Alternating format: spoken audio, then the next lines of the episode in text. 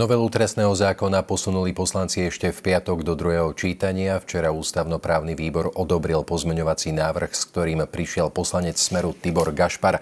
O tom, ako to bude dnes od 13. v parlamente prebiehať, sa porozprávam s reportérkou Luciou Stráňavovou. Ahoj, Lucka. Kalinka, ahoj. Pozdravujem aj divákov 24. Ľudská, na začiatok asi najdôležitejšia otázka. V akom stave sú zmeny teda v tej novele trestného zákona, ktorými sa poslanci zaoberajú, dá sa povedať, že už niekoľko týždňov. Posunuli sme sa v tejto téme. Od včera sa hovorí o rozsiahlom pozmenujúcom koaličnom návrhu, takže v akom je to stave?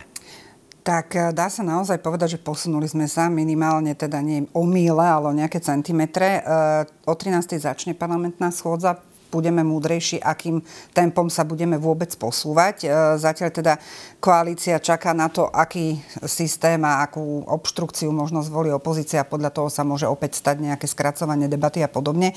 Koalícia sa tvári, že teda ak budú rozumní opozičníci, tak e, teda nebudú nejakí striktní, hoci v klube SNS sú zástancovia toho, aby sa rázným spôsobom riešila táto situácia. Ale čo sa týka toho pozmeňovacieho návrhu a samotného návrhu zákona, môžeme povedať naozaj, že posun nastal naozaj v tom pozmeňovacom návrhu, ktorý predložil včera Tibor Gašpar. Má 22 strán, hneď na úvod tam bolo potrebné opraviť nejaké veci, ešte keď ten výbor začal.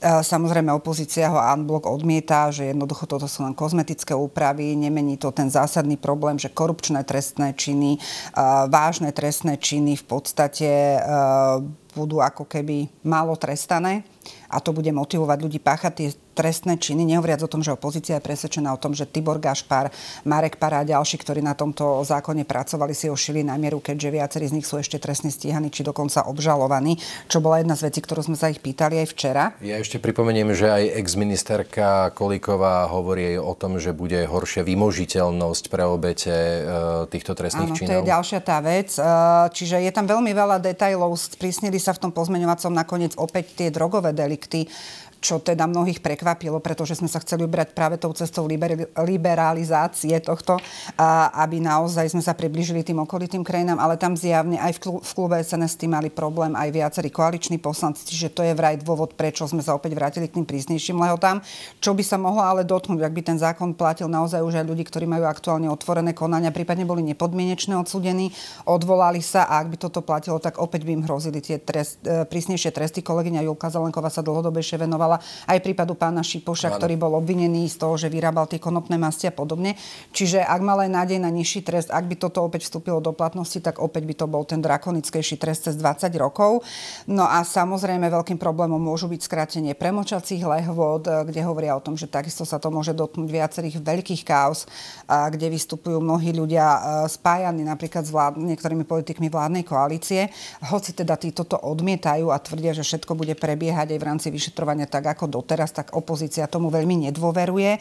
No a samozrejme tým najhlavnejším bodom, proti ktorému opozícia e, protestuje veľmi výrazne, je rušenie úradu špeciálnej prokuratúry, kde oni teda tvrdia, že nevidia garancie toho, že ak sa presunú spisy na generálnu prokuratúru, že bude zachovaná tá kontinuita, že jednoducho tam nedôjde k tomu, že uh, nestihnú sa lehoty pri mnohých otvorených prípadoch a jednoducho tí ľudia sa dostanú na slobodu a to zďaleka nie sú len tie mediálne známe kauzy, kde boli podnikatelia či dokonca politici, ale sú tu naozaj závažné závažné trestné činy, hovoríme tu o organizovaných trestných e, činnostiach alebo teda skupinách Čiže tam vidia oni veľké riziko, že jednoducho toto nebude, hoci generálny prokurátor uh, hovoril, že zriadil pracovnú skupinu, aby sa oni pripravili na ten prípadný presun spisov a dokonca teda on sa v jednom momente ozval, že tie rozbehnuté veci, že by tam mali ostatní dozoroví prokurátori, aby sa vyhli no. presne tomuto.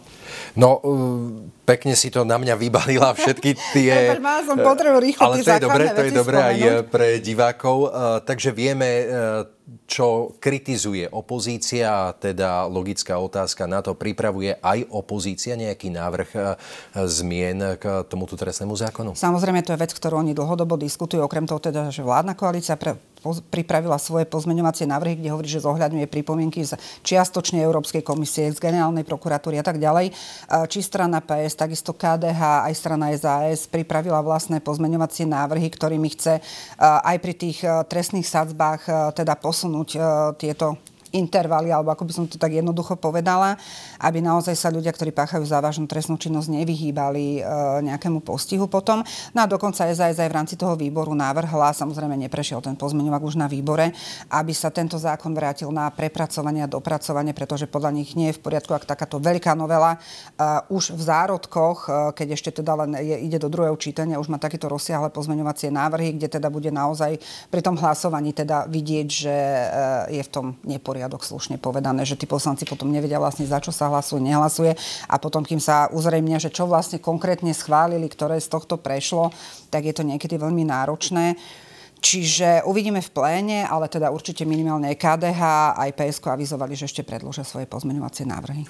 No a aby to nebolo úplne nekomplikované, tak potom ešte je tu šéf eh, Slovenskej národnej strany eh, Andrej Danko, ktorý je za to, aby trestný zákon bol schválený tak, ako bol do parlamentu doručený. Eh, dokonca on sám úmyselne nehlasoval za tento zákon v prvom čítaní. Vieme, že bol posunutý do druhého čítania tesnou väčšinou 76, 76 hlasov.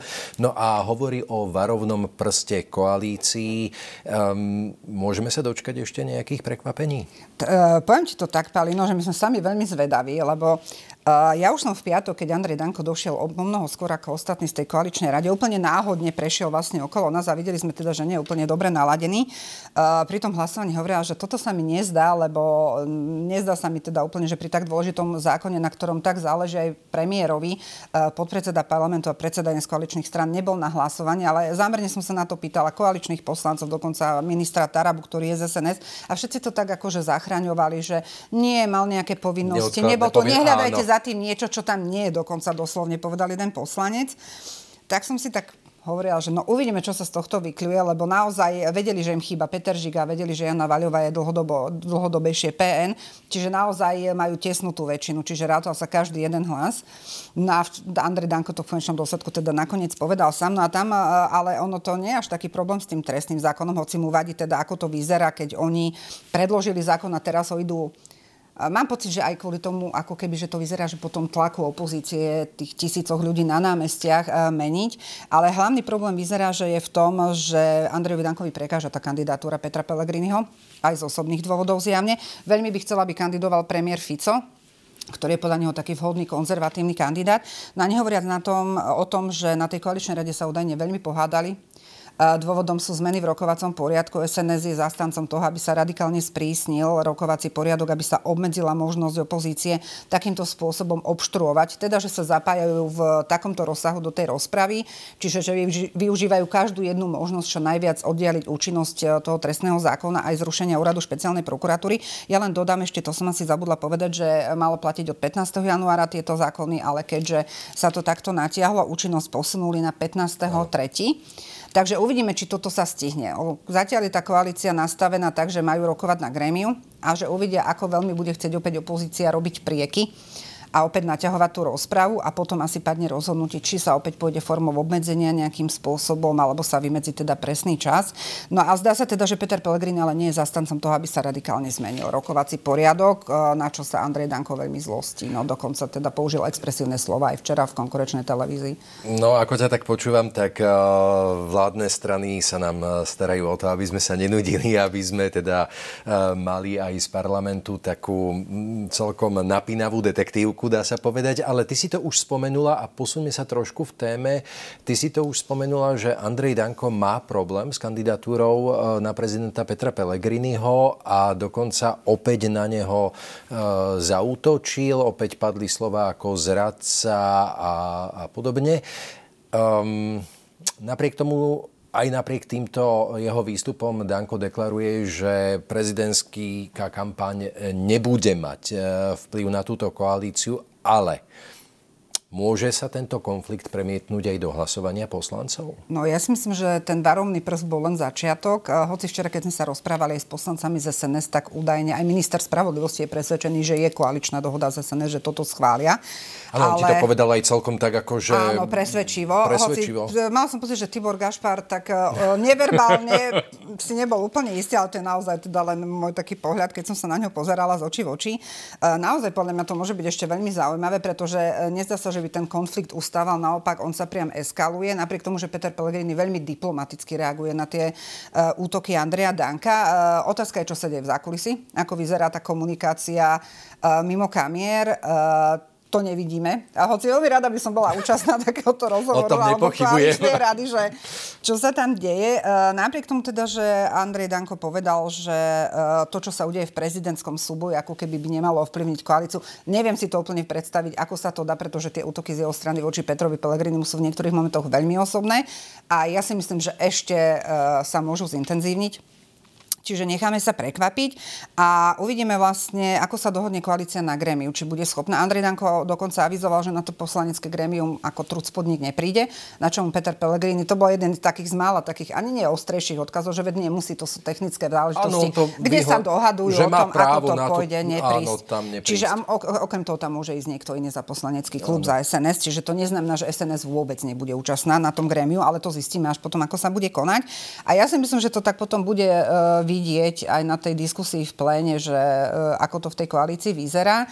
No a uvidíme, uh, tým, že Robert Fico je vraj chorý, uh, neviem nakoľko, či sa aj udialo nejaké aspoň neoficiálne koaličné stretnutie, alebo sa tam niekto snažil tú situáciu upokojovať. Isté ale, že Robert Fico opakovane povedal, že kandidovať na prezidenta nepôjde, hoci teda Andrej Danko by bol ochotný dokonca dopriať Petrovi Pelegrinimu aj post premiéra v prípade, ak by Robert Fico išiel do prezidentských volieb a ak by úspel. Áno, ja ťa ešte doplním.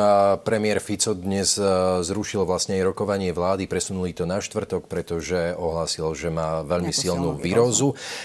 Posledná otázka, naozaj rýchlo, prosím ťa, ľudská opozícia minulý týždeň oznámila, že chce odvolávať ministerku kultúry Martinu Šimkovičovú. Ty si v parlamente sleduješ to dianie. I myslíš si, že je možné, že v najbližších dňoch sa dočkame mimoriadnej schôdze k tejto téme? Uh, tak ak podajú návrh do 7 dní, musí byť zvolaná. Čiže ak dajú podpisy, tá schôdza zvolaná bude, ale ako sme videli ostatné dve mimoriadky, v podstate nezahlasovala koalícia za program a koalícia nemá, e, opozícia nemá dostatok hlasov. Čiže tam je v podstate výsledok dopredu istý. Jedine, že by sa naozaj stala nejaká vec, že chýba niekto v rámci koalície a tak ďalej, alebo niekto sa nahneva. Ale toto nie mám pocit téma v koalícii, na ktorej by sa išli nejak rozvadiť a platí taká nejaká asi dohoda, že si nebudú torpedovať svojich ministrov a že si ich podporia. Ďakujem veľmi pekne, to bola Ľudská Stráňavová. E, želám ti teda príjemný deň a vyzerá to, že od 13. sa veru nudiť nebudeš. No, uvidíme, necháme sa prekvapiť. Ja sa celkom teším, lebo toto sú také veci, že keď sa deje, dobre je. Áno, áno. No a milí diváci, s nami sa tiež nebudete nudiť, pretože už o chvíľku sa pozrieme na poloročné vysvedčenia do štúdia JOJ24 zavítá odborníčka na školstvo Sonia Hanzlovičová. Zostaňte s nami.